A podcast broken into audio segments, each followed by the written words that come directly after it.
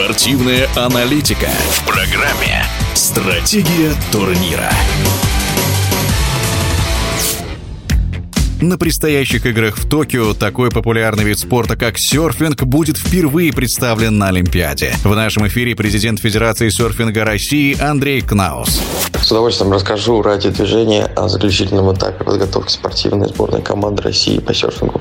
До Олимпиады в Токио остается чуть больше 100 дней, где как раз состоится дебют серфинга. Однако до этого в конце мая в Сальвадоре запланировано наше последнее квалификационное соревнование. Это чемпионат мира или всемирные серф-игры. Это важнейший для нас и для всего серф-сообщества старт, так как будет разыграно последние 12 олимпийских лицензий. Это соревнования, как Олимпиада, были перенесены на целый год из-за пандемии. Наша команда усиленно готовилась в течение всего прошлого и этого года. В основной состав набрались 3 мужчин и 3 девушки. Сильнейшими являются чемпионы России 2019 года Никита Авдеев и Аня Чудненко. Ребята постоянно тренируются и на данный момент находятся за границей в поисках лучших тренировочных условий.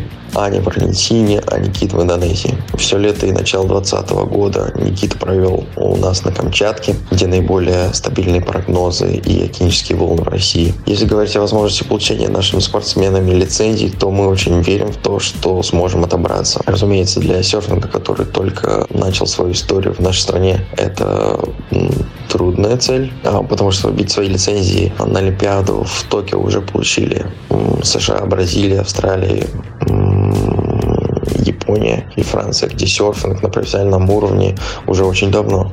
По одной лицензии забрали такие страны, как Коста-Рика, Португалия и Израиль. Думаю, что у нас тоже удастся это осуществить. В нашем эфире был президент Федерации сёрфинга России Андрей Кнаус. Оставайтесь на радио «Движение». Стратегия турнира.